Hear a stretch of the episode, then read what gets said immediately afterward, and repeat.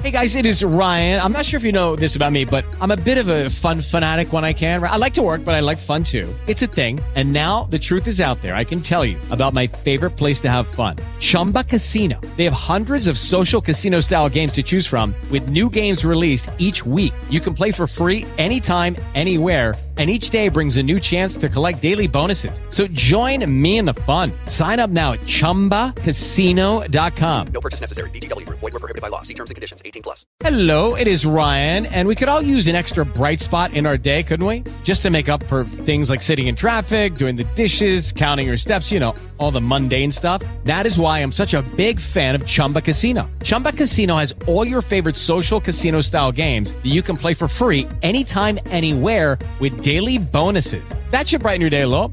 Actually, a lot. So sign up now at ChumbaCasino.com. That's ChumbaCasino.com. No purchase necessary. VGW. Void were prohibited by law. See terms and conditions. 18 plus.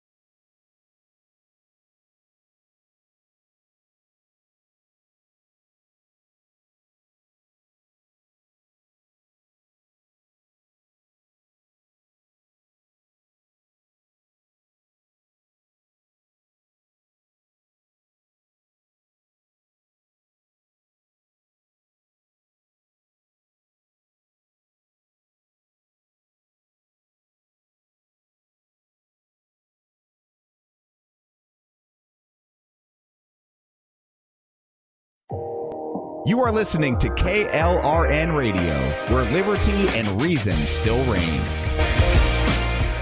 Hi, I'm Jay Farner, CEO of Quicken Loans, America's largest mortgage lender. Spring will be here soon, so if buying a new home is on your to do list, right now is the time to call Quicken Loans. Learn about which mortgage options make sense for you and get a jump on your competition. With our exclusive Rate Shield approval, the low rate you lock today is protected for up to 90 days while you shop for your new home. With a Rate Shield approval, if rates go up, your low rate stays locked. But if rates go down, you get that new, even lower rate. Either way, you win. Talk to us today at 800 Quicken or go to rocketmortgage.com to take advantage. Here's another great reason to work with us. For a record nine years in a row, JD Power has ranked Quicken Loans highest in the nation in customer satisfaction for primary mortgage origination. Again, to lock in today's low mortgage interest rate and get the security of our exclusive Rate Shield approval, call us today at 800 Quicken or go to rocketmortgage.com. For JD Power award information, visit jdpower.com. Rate Shield approval only valid on certain 30-year fixed rate loans. Call for cost information and conditions. Equal housing lender. License in all 50 states. NMLS number 3030.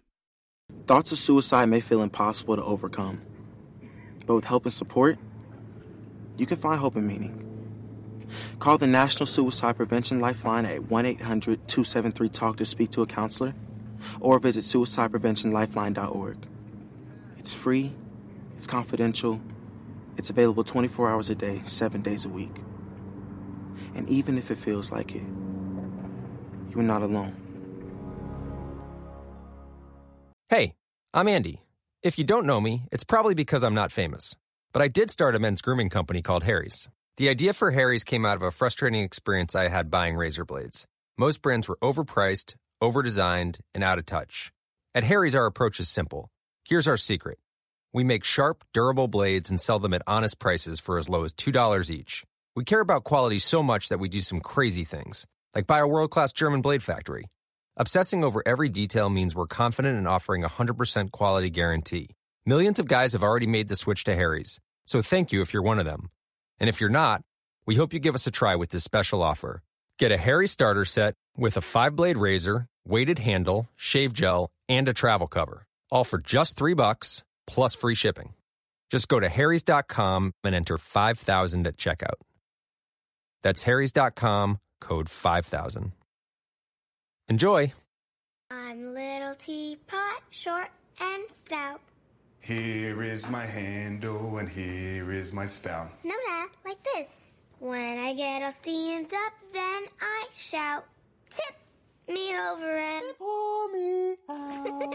This is WWE superstar Roman Reigns. It only takes a moment to make a moment. Take time to be a dad today.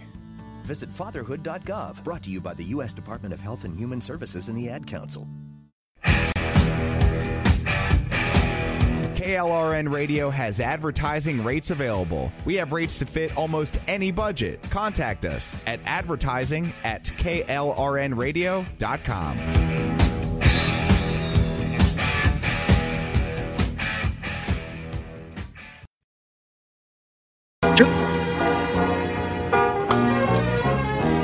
A purple mountain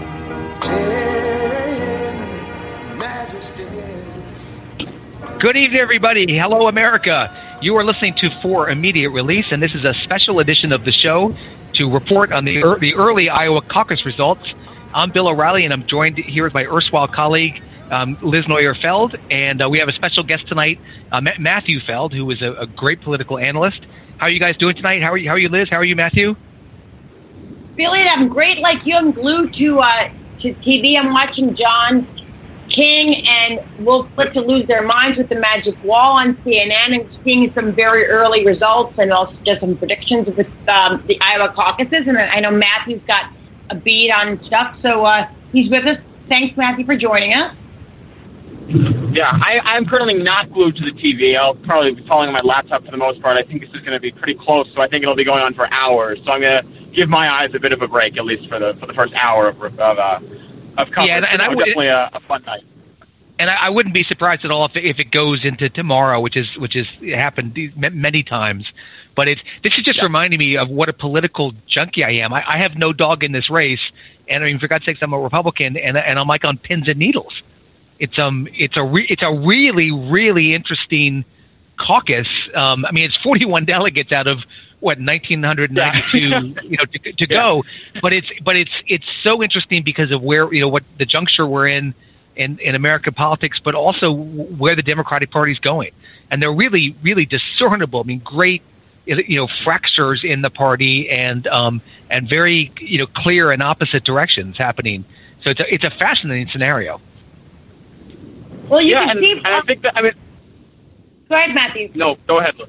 Oh, I was going to say, uh, you know, the the thing is, is that the the, the Iowa caucus is, is traditionally, historically, impossible to predict. I mean, the, the polling there is incredibly suspect over the years. I mean, 2008, the, the Des Moines Register poll got Barack Obama winning correctly, but outside of that, um, it's really hard to tell who's going to win. You know, there's so many different ways to judge a winner. You have the raw vote, you have delegates, you have people who win after second choice voting is is distributed. Um, and so the Iowa caucus in general, people think they have a good idea going in, but the truth is no one really knows because no one knows who's going to show up and be willing to hang around for, for hours to, to form, formally cast their vote. It's a totally unpredictable process. Yeah, that's right. Yep. And we were talking about that that that you know Des Moines Register poll that's done by Ann Selzer, who's a who's a well respected pollster, very well respected. But you talk about how difficult the, it is to poll. The caucuses are so fluid and and complex. But you know that poll was withdrawn, as as many people have probably heard a couple of days ago, because um, Liz, you just told me why. But Pete Buttigieg's name was um, was left out of one calling center in Florida. It's funny. Whenever in the past, whenever I've done um, used to do you know polls, we would we would we would do them out of Iowa because you had a flat accent. They're doing them out of Florida, which is interesting. But the um, Pete Buttigieg was dropped off, but the but it leaked out that Warren was doing better than expected. So you know that's kind of shaking things up. Whether that's true or not, it's it's affecting some of the coverage. Um, Liz, what's your take? Where do you where do you think things stand? Do you, by the way, do you have any any results in it all, Liz? I do not.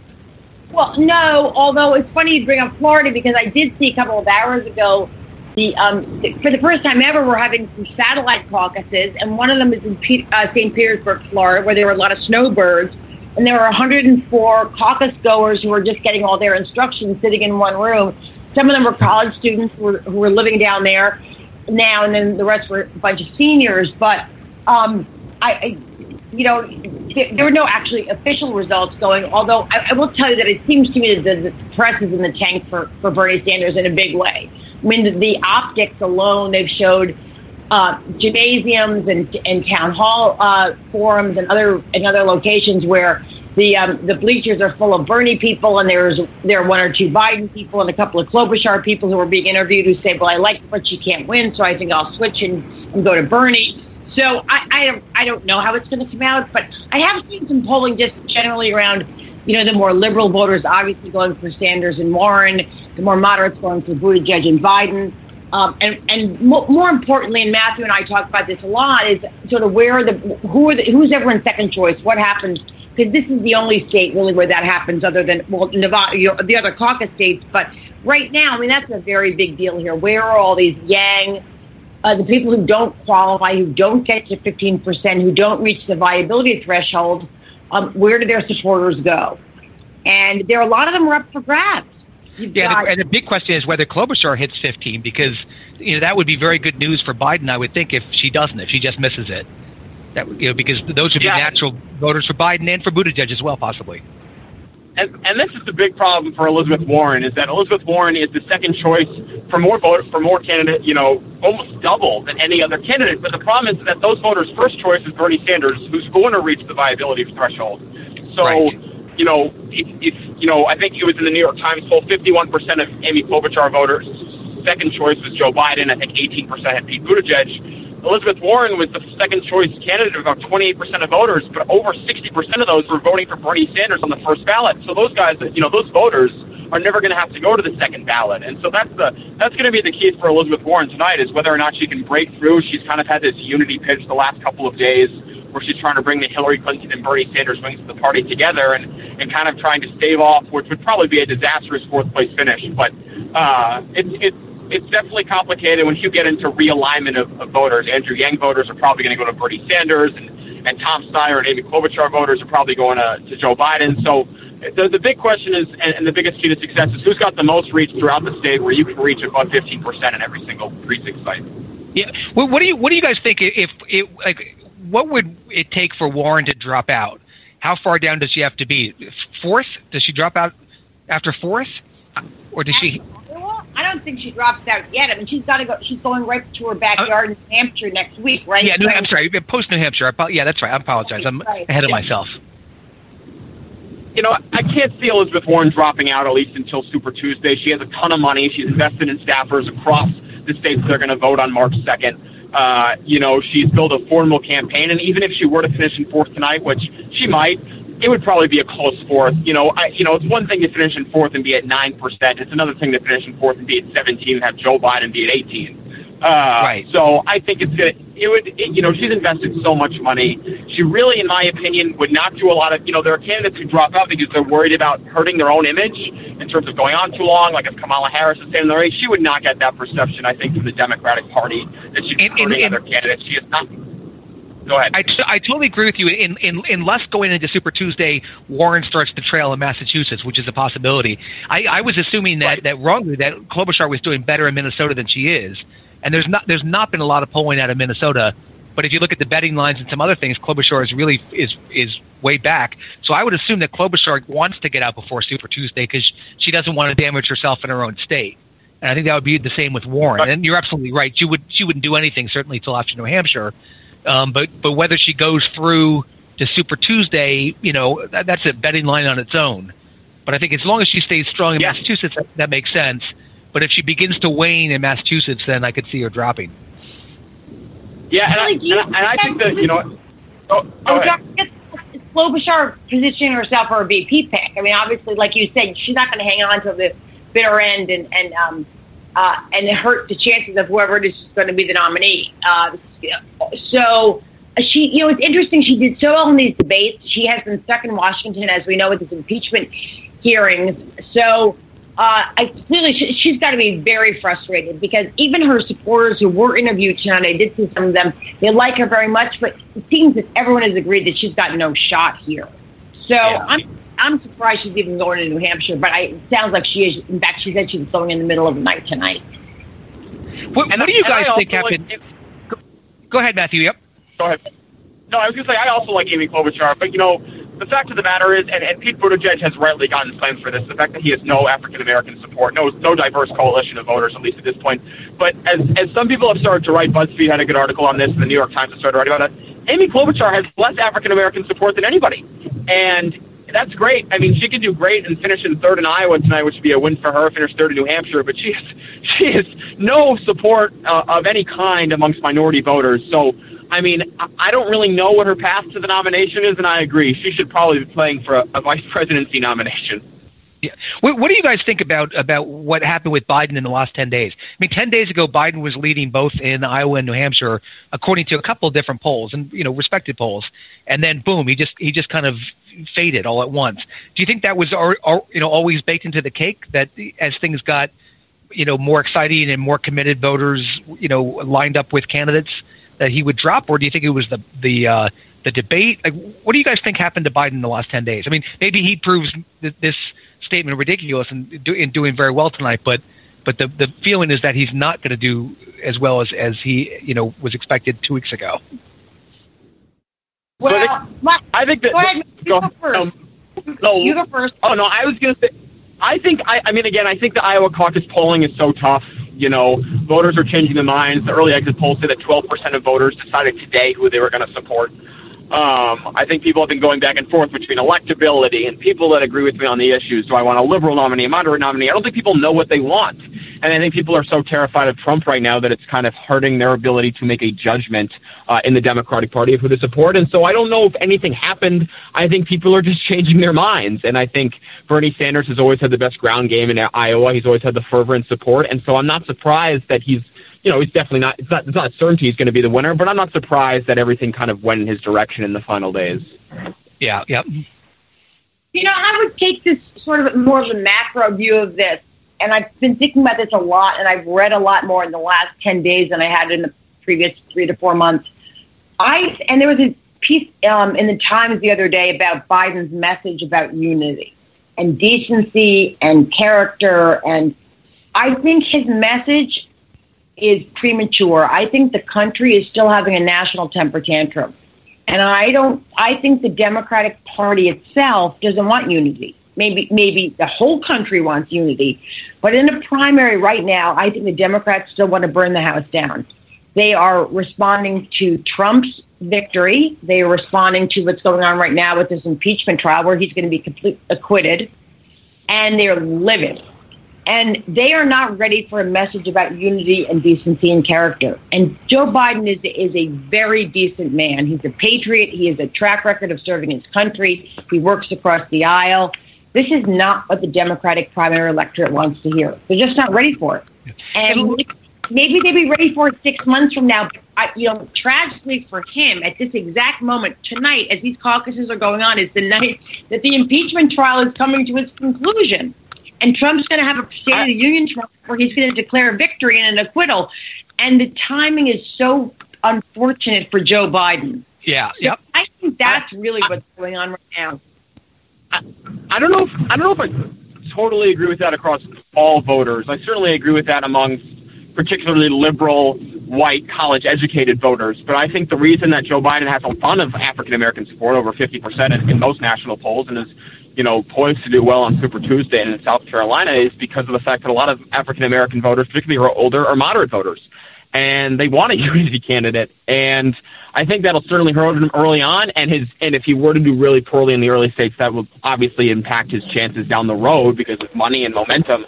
But I think as it comes to a national election in terms of the path to winning, I'm not sold that being Bernie Sanders, or at least having the kind of guns blazing, hair on fire approach is a successful one. It might be a successful one tonight, but I'm not ready to say that's the way you win across the country and in the South where the most delegates are um, at the end of the day. But it might be, it might be depending on how poor, if he were to do poorly, you know, the first couple weeks.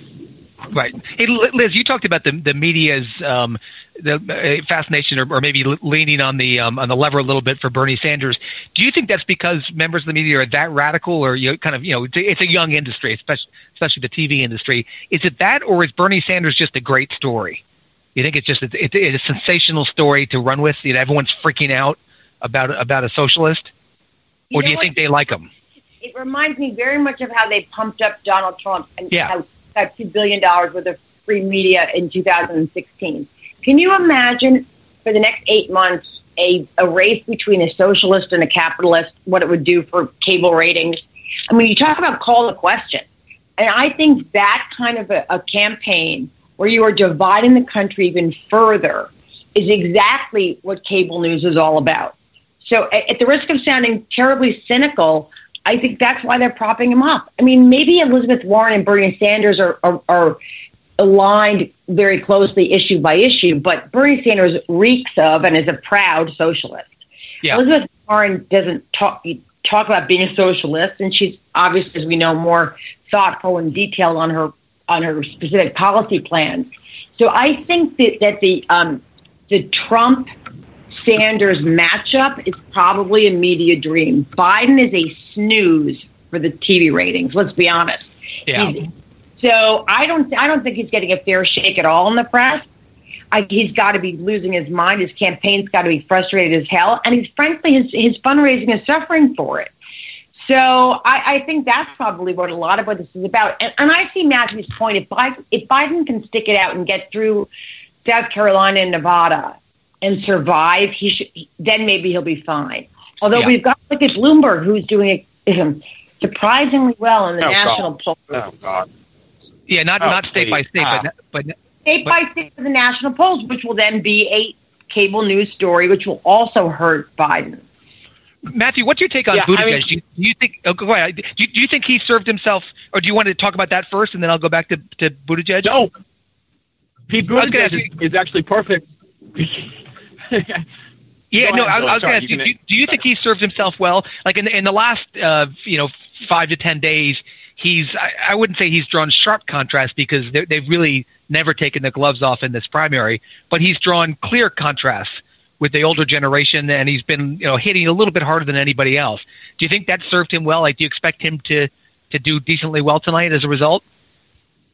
I think I think Buttigieg is going to do well tonight. I think he, he could win. I think he could finish in a strong second. I expect him to do pretty well. I think he'll be battling out for Joe Biden for second place. But I think, um, first of all, I, I got no problem with him comparing to the older generation. I think it's a good message, as I as I said. But there were six debates, and there were plenty of times to make that case to the entire country, and not just in a room of of 500 Des Moines, Iowa caucus goers.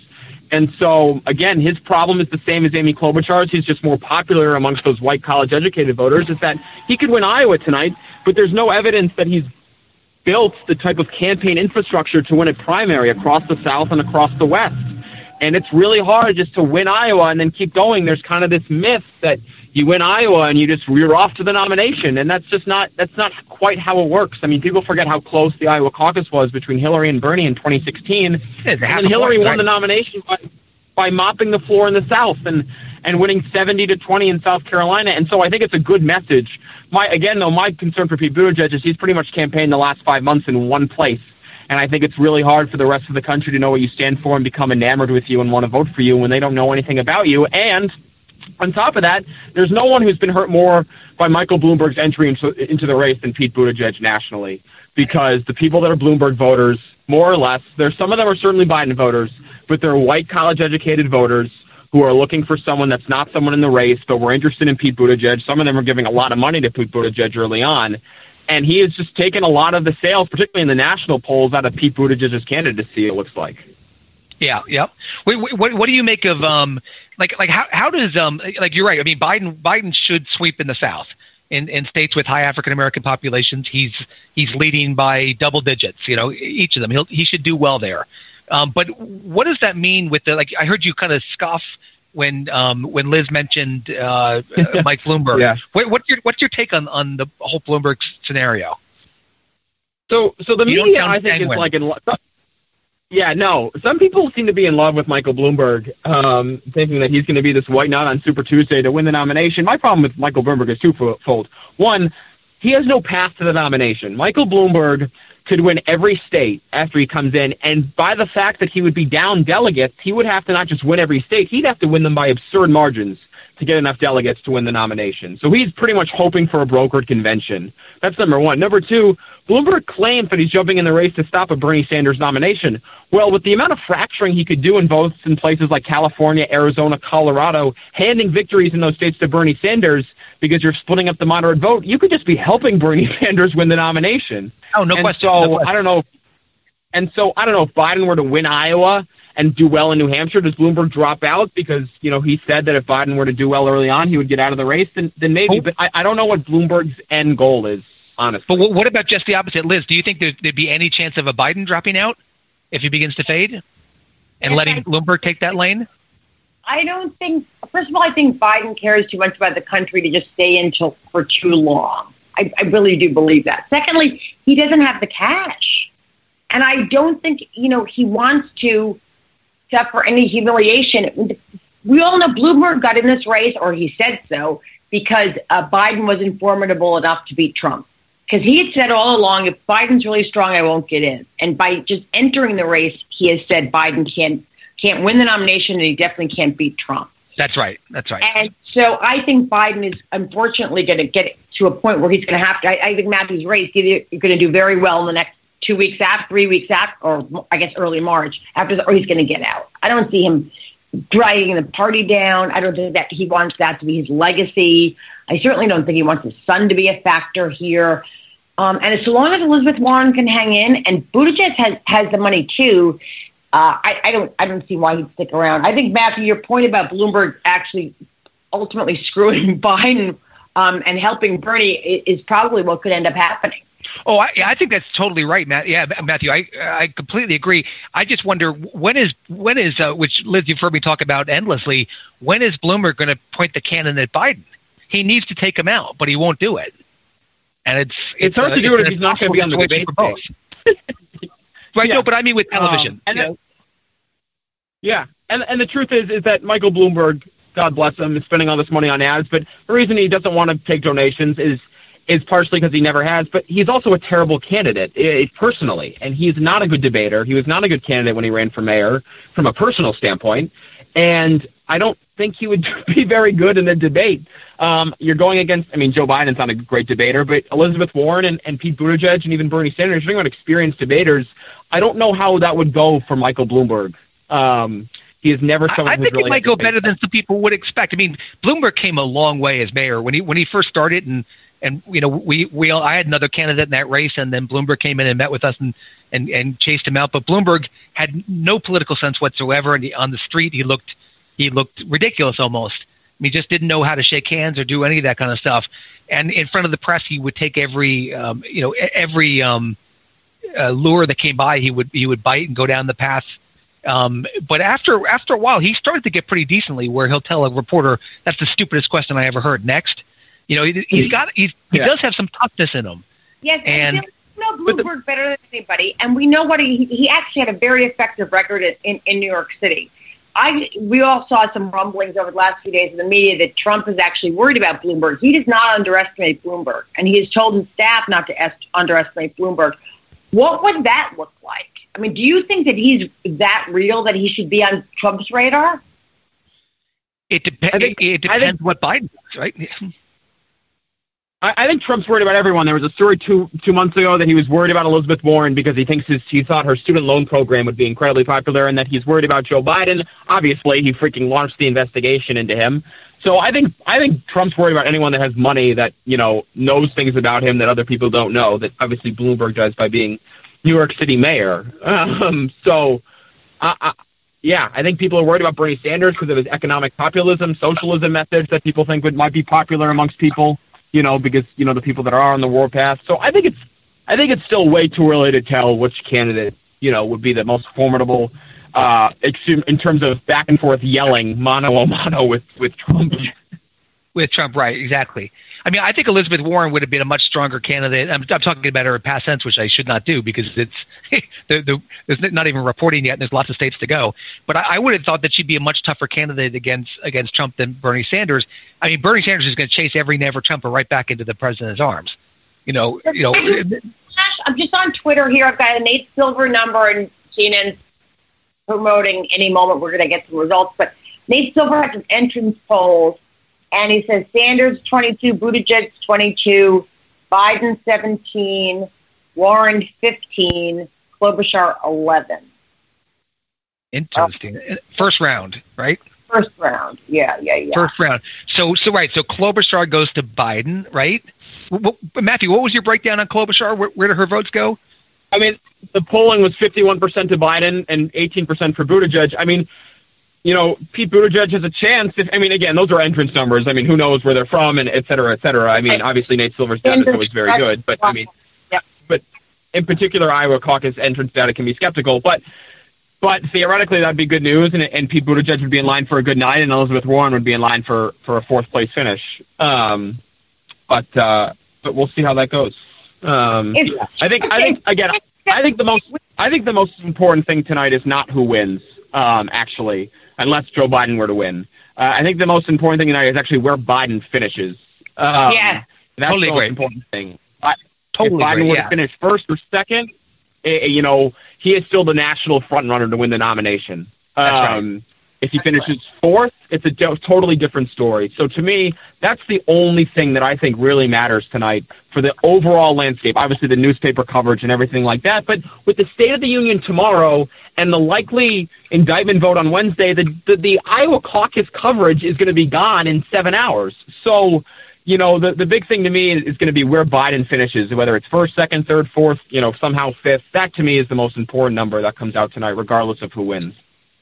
Right. We think electability is still the biggest issue? Uh, again, tonight, just talking about Iowa, they said um, uh, 60% of the voters said that elect beating Trump was the priority, and 30% said they agree with their candidate on the issues, or 37%, I guess. So is that, do we think that's going to be the case going forward to New Hampshire and Nevada and South Carolina as well as who can beat Trump, or is it, you know, so is it electability or on the issues? I, I, I mean, I think we're at the tip of the iceberg with with a with a full scale panic among Democrat, not just establishment Democrats, but but average Democrats. You know, every everyday Democrats. If Bernie Sanders starts to take off and wins the first, you know, wins three out of the first four, if he takes Iowa, New Hampshire, and Nevada, and then rolls into Super Tuesday and takes California, I think there's going to be a. a I mean, I mean, before that, there's going to be a crazy panic among Democrats, and I don't know where they're going to go. I mean, maybe Buttigieg is still alive. You know, Matthew, I hear you. He's only been campaigning in one place, and maybe that. I mean, it should be Biden, but that vote's got to go somewhere. I mean, I think there's going to be a panic, and it's going to winnow quickly. He's been he's been campaigning in New Hampshire. Obviously, he's not doing well in South Carolina. As Matthew has highlighted, he, he said no nothing going on with the African American voters. I don't know how he does with with Latinos. Um, so I don't know what that means for Nevada. But if Buttigieg comes in first or a very close second behind Sanders in Iowa, and he has a strong showing in New Hampshire, which he seems to so far be holding his own at least around second place, that could change the dynamic here. I think so. Yeah. Yeah, uh, and again, that's a big thing. I mean, Pete Buttigieg is going to have to do, and again, though, but for Pete Buttigieg, it's not good enough for his campaign to finish second or third in Iowa or second or third in New Hampshire. Someone like that has to win, and uh, and again, in order to generate the consistent momentum and money, and so that's going to be the thing for Buttigieg. Is it's really unlikely for him to win New Hampshire. He might do really well there, but it, it would be pretty big upset if Bernie Sanders were to to, to lose New Hampshire, in my opinion, after a couple right. years ago. So this is Pete Buttigieg's chance to win a state, and later on, it's all about delegates.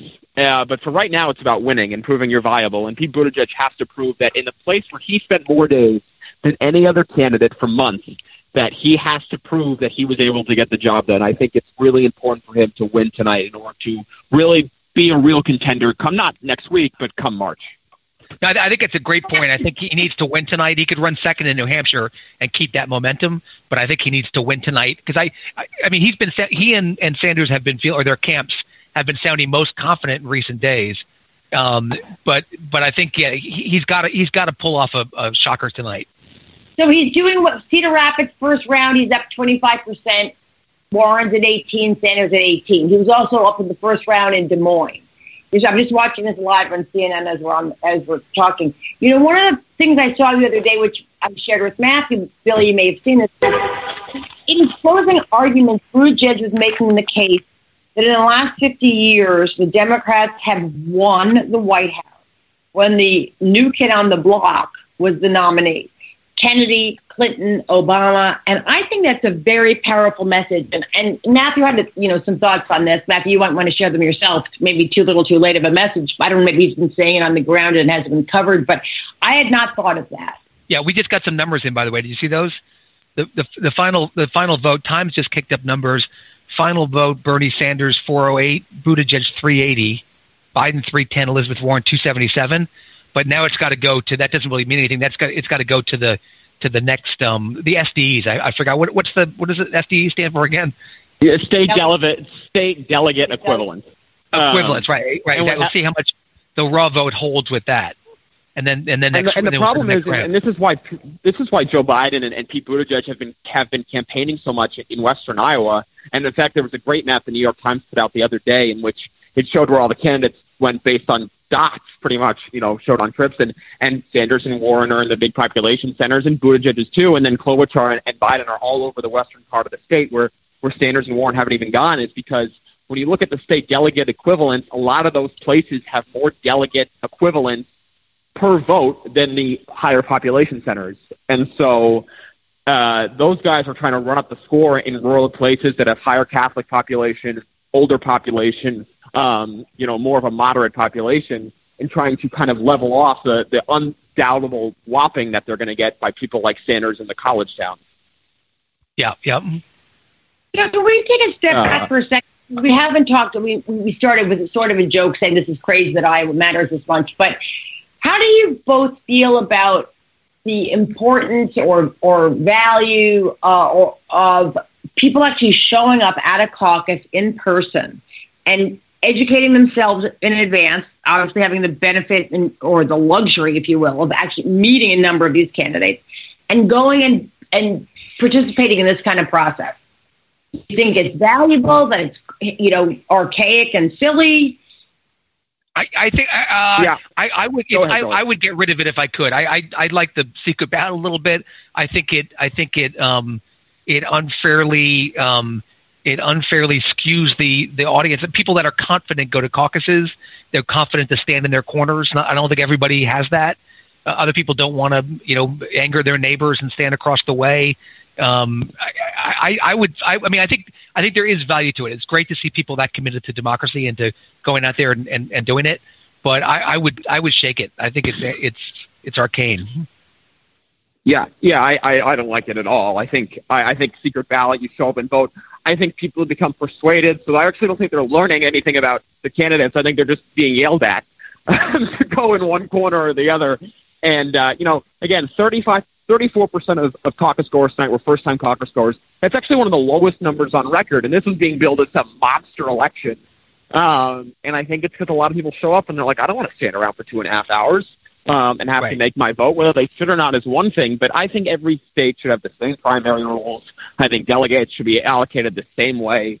Uh, I think you know I'm a big fan of winner take all, um, but that's a different story. And and I just think I agree with Billy. I think it's totally archaic. I think it's totally outdated, and I think it turns off a lot of people from from participating in the electoral process, which would theoretically we should be be trying to accomplish. And I guess they're trying to to address that this year with the with the satellite, you know, the satellite uh, caucuses, et cetera, et cetera. But it's a trick. I mean, I, I do I do love the old fashionedness of it. I, I you know the interpersonal thing. But but basically, you you, you have people who who who are you know have better gym skills, gymnasium skills, and you know you have you have kids out there. Some some are going to you know pull voters because they're better looking or they're more persuasive or whatever it might be. Like you get into that human persuasion thing, it's um it's there's just so many variables involved. I I prefer to, to see a blind vote.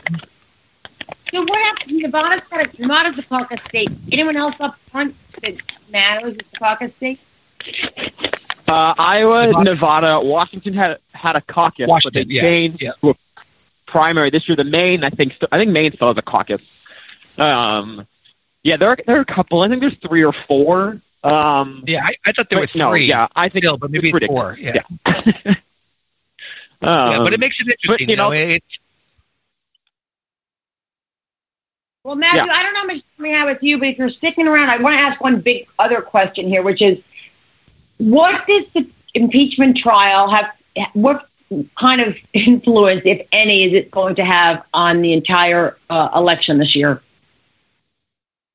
my my take is zero. um, the, the the general election is is in ten months, um, and so if you were for impeachment, obviously you were not going to vote for the president. If you were against impeachment, you were probably going to vote for the president. Uh, there's so much news that's going to happen. You know, maybe you know if this is ten years ago and we're living in a different election environment, that's that's one thing. Um, where this would have totally taken up and suffocated the airwaves for months. We just don't live in that era anymore. And I just remember people always point out, you know, in 2013 in December, Republicans were responsible for shutting down the government for two and a half weeks. Literally, Ted Cruz held the government hostage over the Obamacare um, repealing, and then seven, you know, and then ten months later, won the Senate, won the House uh, by overwhelming majority. Um, and so I, I'm just not sold. It might be an issue. Uh, it's obviously going to be a taint on Trump. You know, historically he was impeached, um, but I just I can't see in ten months having any sort of impact. Um, you know, in terms of the national or you know central focus point of the election. Yeah. By the way, the, I'm not sure if you saw the update, but the, the on the Time site, it's got Buttigieg leading now, uh, 689, Sanders 613, Biden 499, uh, Warren 386, Klobuchar 365. I mean, it's gonna it's gonna be changing on and off for the next hour or two. It's got Biden running third. Buttigieg is now leading Okay, gotcha. with 689. You know, but it's it's fluid. It's obviously. So what about the um the way the Senate is voting on the, on impeachment? Is it going to help? Is it going to hurt the down ballot the Republicans running for the Senate who didn't um you know Cory Gardner, uh, Tillis, who are in these contested races? Does it matter? Take it, Matt. Go ahead, Matthew. Go ahead. Well, I just uh, you broke up really quickly. Can you repeat the question? I said, does it matter? You know, so the impeachment does it ma- uh, Does it matter that Tillis and um, Cory Gardner in these states that where these guys are vulnerable, or certainly on the on the on the fat, uh, you know, on, right on the line? Does it matter that they did not vote to convict or even for censure? No, I, I don't think so. They might vote for censure. Joe Manchin today actually is sounded like he was going to propose a, a censure potentially and, and approach Susan Collins and Mitt Romney about the possibility of a bipartisan censure in the Senate. So that's certainly a possibility. I mean, I think it was pretty obvious all along that the Senate was never going to never going to vote to convict the president uh, at 67 votes, barring Yeah. some sort of unforeseen change of heart. I think you know the fact that they they didn't get a vote or two. Um, you know, I think the bigger story that Democrats can run with is that Republicans need to vote for witnesses. Um, that's a pretty strong, and in my in my opinion, that was a, a pretty big mistake um, for Republicans not to agree to that. It's one thing to agree to witnesses and then say, you know, we just we don't believe the president should be convicted. To not even vote for that, Democrats, if they play it right, can go out and say that they're really trying to hide something about the president. But whether they can do that correctly, we'll see. Bill, you share that view about the witnesses? Did you have a strong views about that? Yeah, I, I would have gone that way as well. I, I would have. I would have said, "Go ahead and bring." I, I think that I think the Democrats should have. I think they screwed up by not waiting for the witnesses, and I understand why they did it. But I think they they they screwed up and they they lost some of their credibility with that. But it but it, I think the Republicans should have go ahead and take the witnesses, throw Biden into the mix and the rest of it, and then say, "Yeah, but we're not we're not we're not uh, convicting. We're just not going to convict." I, I'm a process guy. I think you always go through the process the right way and then you can vote whoever you want to vote. Call it a show trial, call it whatever you want, but then you can't get hit. I, I think those senators will pay a price for not having voted for witnesses. You know, it, it, Gardner and and um, and Murkowski and a couple, you know, couple others. It's I think those are gonna they're gonna get hurt on that. So now we, have, we have final alignment data from, from 19 precincts. I actually don't know how many precincts are in Iowa. I think it's close to 300. Um, yeah. But from those 19 final precincts so far, it's Sanders 26, Buttigieg 24, Biden 20, Warren 18, and Klobuchar 11. Um, okay, interesting. Yeah. So, uh, honestly, that would probably be the best results uh, possible for the top two candidates in particular. I think I think if Biden were to finish in third with 20% of the vote overall, I don't think that'd be any sort of damaging blow to his candidacy. Warren finishing Yeah. in fourth would, would certainly be be a tough sell. Yeah. Yep. That was, I think that's right. I think with Buttigieg that far ahead of Bo- of, of Warren, uh, with Biden in between the two of them, is bad news for Warren. Yeah. Yep. The question is, and I think I think who the Democrats elect are, are, is going to matter so much on the timing of of of you know the timing of who drops out when. It just it Yeah. you you have clear moderate forces out there, and you got clear progressives, and it's when do they drop? When do they drop in time to help you know one another? And um, I think it's a it's a giant question mark right now. But the you know, but I think Sanders wants to see Elizabeth Warren do as poorly as possible And he won't tell her that, of course, but that's got to be what they want. But you know what you have here when you really look at it is you've got so by this math you've got 44 percent that's Buttigieg and Biden on the moderate side, and you've got 44 percent on the very progressive side. That's inter- and Klobuchar Wow. Oh, that's fascinating. Yeah. That's actually that is would to me would be the story. If you're just never mind individually, you know, but the candidates' individual performances, I think that that's really talk about the wrestle the arm wrestling match for the for the soul of the party, the cycle. It's really tough. You know, on the on the time site where they're doing the raw vote, Klobuchar is actually nipping at Warren's heels. It's Warren 386 and Klobuchar at 365. What was the percentage that you had, Matthew? Between Warren Uh, and in Klobuchar? terms of votes in, yeah, uh, was 11%. 11, yeah. Uh, And what was that's Warren? on final- 18. Warren was 18. It was 18. Okay. I'm not sure which is, you know, who- who's getting the information faster. And now, you know, 20, you know, again, now 23, you know, 23 precincts are in. You know, now Buttigieg has moved into the lead, 27 to 24. Biden's at 20, Warren's at 15, Klobuchar's at 14. Um, so, you know, that's that's amazing. 1.3. Klobuchar, yeah, that's a good story. That's a good story. It's a good story. You know, I think, and by the way, I, I was wrong. That's, that's 23 of 1,765 precincts. Uh, Yeah. so, so, so 23% or way to go. 23 precincts? 23 precincts No, or percent? 23 precincts. No, 23 precincts. So 1% of the vote. Uh, You guys have any, does anyone, do you guys have any info on any info on New Hampshire? Because you know Klobuchar got the endorsement of the New Hampshire Union leader, which used to matter a lot. I don't think it matters much, but if she's coming off a decent uh, showing in Iowa, she can come to New Hampshire with some some credibility, Yeah. with some street cred, anyway. And then she and Biden and Buttigieg can brutalize one another, you know? they can, although I, don't, Yeah. I don't consider Buttigieg that moderate, frankly, but, you know, but, I mean, by, He's I mean, not. he's not. He's not, you know, but he comes across that way, certainly. And he's not Bernie Sanders. His style. is very. He's very, uh, actually quite adept. Yeah, he is adept. Yep. yep. yeah, Adept is right. Yes. Yes. I, think, I Um, think we're definitely in for a long night, though. It's this, this, this could go for hours. Yeah, absolutely. And I think it would be interesting. You know, again, it, it, it, it's some ridiculous scenario where, where Warren were to finish in fifth place. That's a totally different story. I, I don't think that's going to happen at the end of the night. Um, I think I, I think when all things are said and done, it'll it'll be Bu- Buttigieg. I mean, it'll be Sanders and Buttigieg at the top, and then you know you got Biden in third and, and Warren in fourth, if I had to guess. But I mean, again, one way or the other, you know, I, Oh, I was do you guys think that Warren was hurt over the weekend by the stories about the um, the fossil fuel stocks, the fossil fuel um, uh, you know tr- trusts that were shifted to, to her children? I didn't even I see it, so I, think- I can't answer. Yeah, there was. There yeah, was I a, think the biggest. go, go ahead. Yep. Go I think ahead. it was Washington Post.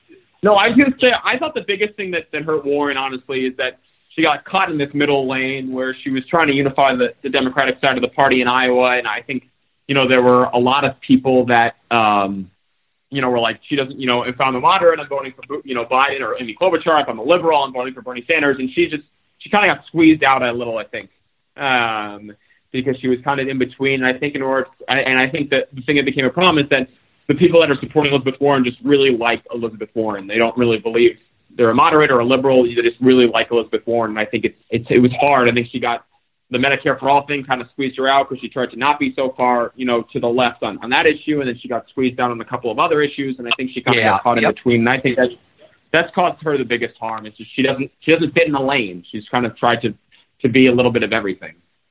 Yeah. Yeah. And I'll add something else to that, which is that I think Hillary Clinton's comments about Bernie Sanders helped him a lot. Yeah. It fired up his people. It gave him a chance to respond. She looked like yesterday's news and a sore loser, which she is. And Bernie had another opportunity uh, to come out and talk about himself. It gave other people a chance to rally behind him.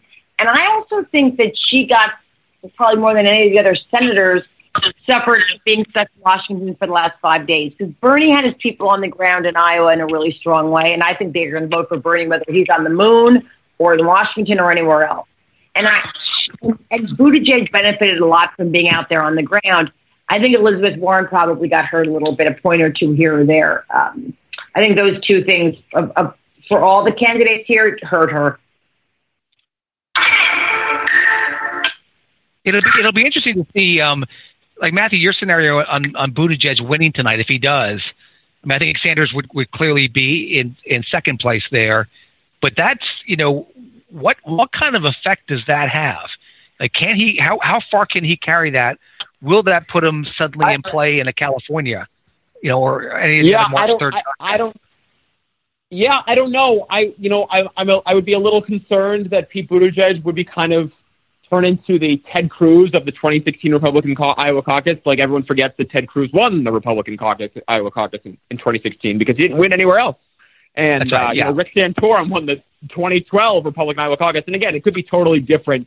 But again, I still think it would have to be proven that Pete Buttigieg has a broad appeal amongst particularly African American voters when we get into the South. And that's where, to me, honestly, the, again, I, I think Bernie Sanders, if he were to somehow not win Iowa, I think that would be a huge help to, to obviously Pete Buttigieg would win, but also Biden because Sanders has been the most formidable foe amongst African American voters, and that's not saying much, but with African American voters to Biden, um, Right. based on his kind of economic equality pitch. And so, to me, Buttigieg obviously needs to win, and it would certainly be a big boon for him, probably particularly from a fundraising standpoint. But he would have to show that he's able to carry that over into other groups of voters beyond just those in Iowa. Um, but he certainly Yeah. would be a, a good start for his campaign. Does um does Andrew Yang have any influence here at all going forward? Assuming he drops out, let's just say by New Hampshire after New Hampshire, does his message or does he, uh, you know, symbolically? Uh, I know he doesn't have a ton of people behind him, but does it matter what he says? He I don't think. I don't, I don't. I don't think really. I mean, I think it, it's you know f- for a news cycle and a half possibly, but but maybe you know maybe for some for you know young young libertarian type you know Democrats, um, maybe. But Matthew, what do you think? You're closer to that demographic than I am. Yeah, I think you know I have a friend of mine who's an Andrew Yang supporter who who was who's a Republican. Um, you know, I think Andrew Yang's just one of those candidates that like some people kind of like.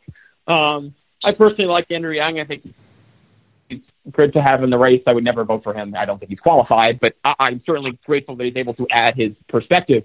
Um, I think I don't think so. I think he's someone who would probably lobby behind the scenes and work with candidates on policy positions in terms of um, kind of handling automation. That's kind of been his big thing as it pertains to job losses from automation. Um, and so I think he'd be great at working behind the scenes on on that type of issue. Um, I don't think uh, in the long run, though, um, that he would have a huge impact. I mean, maybe he gets some sort of job, um, you know, as a, you know, someone on the National Council, Council of Economic Advisors, but I can't, I don't think so. I think in three weeks people are going to forget who Andrew Yang is um, if he were to drop out tomorrow morning after the Iowa Totally caucus. great. Yeah. Yep. Hey, what is um what's Deval Patrick doing? what's he what is he up to? Are you forgot both he in was running, Massachusetts? I'm not Are you- gonna lie. Um, you might be the yeah, only one who's asked about him in the last six months. Yeah, it's it's it's incredible. Man, uh, what's he doing? He jumped in like in the middle of the race and had no splash whatsoever, and is still sitting there. You know, he's he's at zero tonight so Yeah. far. So that you know, Yeah, he's in New Hampshire having a good time. I don't I don't really know what the goal is there. I've joked with this with, with my mother and with my dad a bunch too. Like I, I don't know. I think I don't know why he expected to be this sort of saving white knight when he got in the race. Um, no one knew who Deval Patrick was. If you did not live in Massachusetts, people are like, who the hell is this guy? yeah. I'm, And- I'm just wondering. I'm, I'm I'm wondering if if Warren dropped before Massachusetts and Deval stayed in there, would he would he pull twelve percent or something? Would he would he be a, would he play? Would he have an effect on that race, or is he too far gone out of in Massachusetts? I think I think he's too far gone. I don't think Deval Patrick would win if he ran for governor tomorrow. I don't. Oh, he wouldn't win. No, I'm saying would he would he draw a significant vote if Warren were out? Oh, Would he be a factor? Yeah, No? maybe, maybe, yeah, maybe. I, I wouldn't be surprised. I think if Warren were to drop out, Biden would probably win in Massachusetts. But um, you know, I think Hillary won here pretty overwhelmingly in 2016, if I remember correctly. I think you know he might draw a couple voters, but again, he's just someone else. Like, why are you running? Like, I don't know what the hope is. Like, I, I, I, yeah, I, I, I don't At know all. I, I haven't heard him say anything. I mean, he may be banging he's it out like, every I'm day with doing press this, so I got to keep doing this. Right. Yeah. You know what? Can we talk? You know, speaking of Massachusetts, just for a quick second, uh, Joe Kennedy and Ed Markey uh, had to release their fundraising numbers from the fourth quarter of last year, and Kennedy crushed Ed Markey.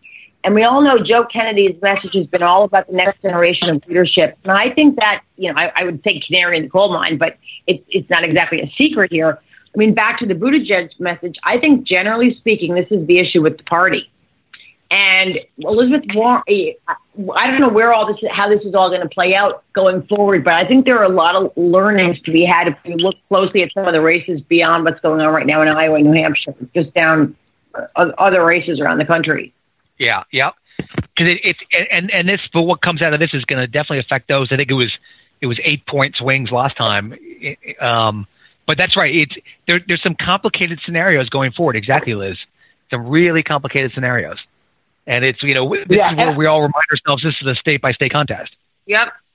Yeah, and I would be really careful too of overanalyzing what happens because of the Iowa caucuses tonight. In 2016, Bernie Sanders won 64% of the vote in New Hampshire. He beat Hillary by 35 points there. She, he crushed him, crushed her, excuse me.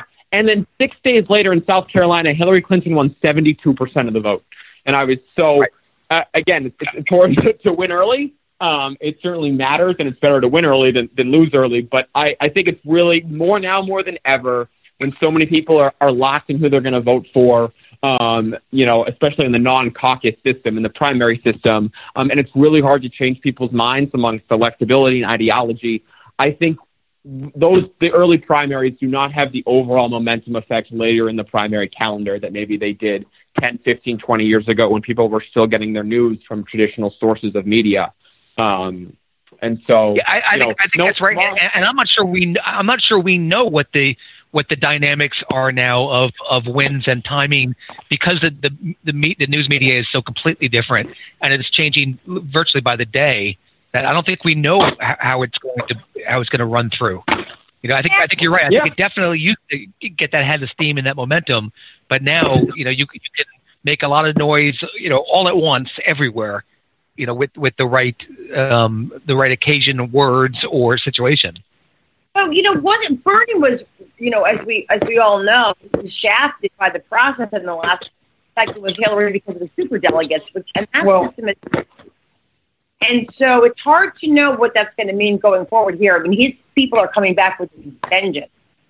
Um, but yeah. uh, so so we'll see. But I have one other big question here, which is do you think the Democrats helped or hurt themselves with this impeachment trial? Big picture. I think they hurt themselves. Yeah.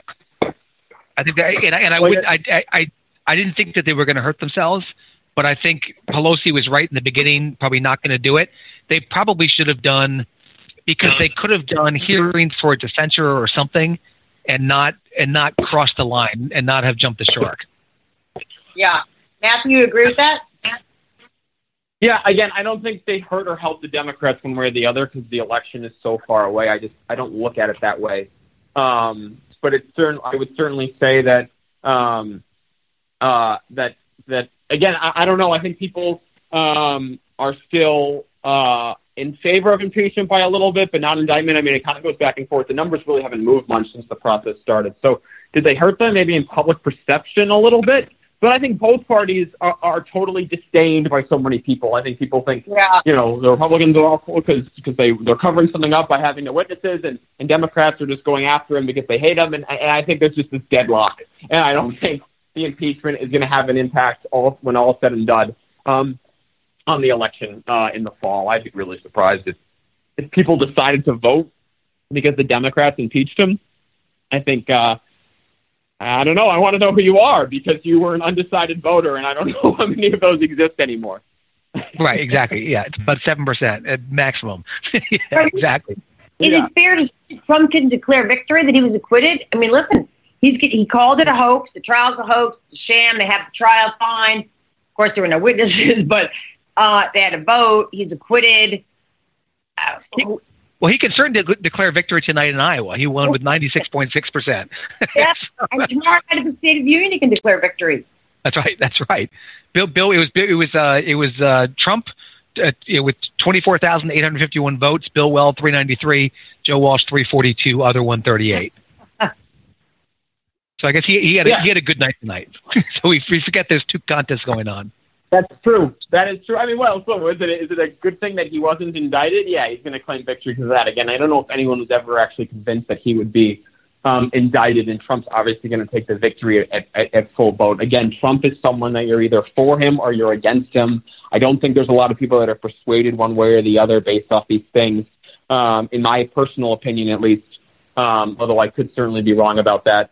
Um, and I just think the election is going to come down. It's going to be a close election one way or the other, and, and I think there are going to be other mitigating factors that, that determine those those couple thousand or tens of thousands votes um, at the end of the day, uh, barring something completely unforeseen like an economic catastrophe of some kind.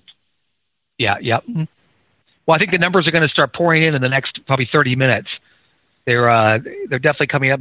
I'm looking again when you look at the percentages, it's such a tiny percentage in there. But uh, I've got the Times has Buttigieg 886, Sanders 762, Biden 519, Warren 519, Klobuchar 499. So it's uh, it's all bunched up there for for second, third, for I'm sorry, for second, third, for third, fourth, and fifth. Uh, Fifth place is going to be a tough place to end up after you know at the end of the night. yes, I would I would certainly agree with that. By the way, the best thing about these precinct sites is that if there's the best thing about these um, the best thing about these precinct sites is that if you actually tie, if two candidates tie to determine the winner of the precinct site, they actually flip a coin. Uh, which you know, Right. is another Is outdated. that, is that an Iowa thing also? I've seen other elections be done that way, mayor, mayoral races, which is a lot of fun. You know. Yes, they flip a coin if you uh, to determine who wins the Iowa precinct that you're at if there's a tie. Uh, Yes, uh, Leave it up to the Almighty. Yes, exactly. But Yeah. I think Hats off to the people who show up at these caucuses. Really, it's God bless them. It's- Yep.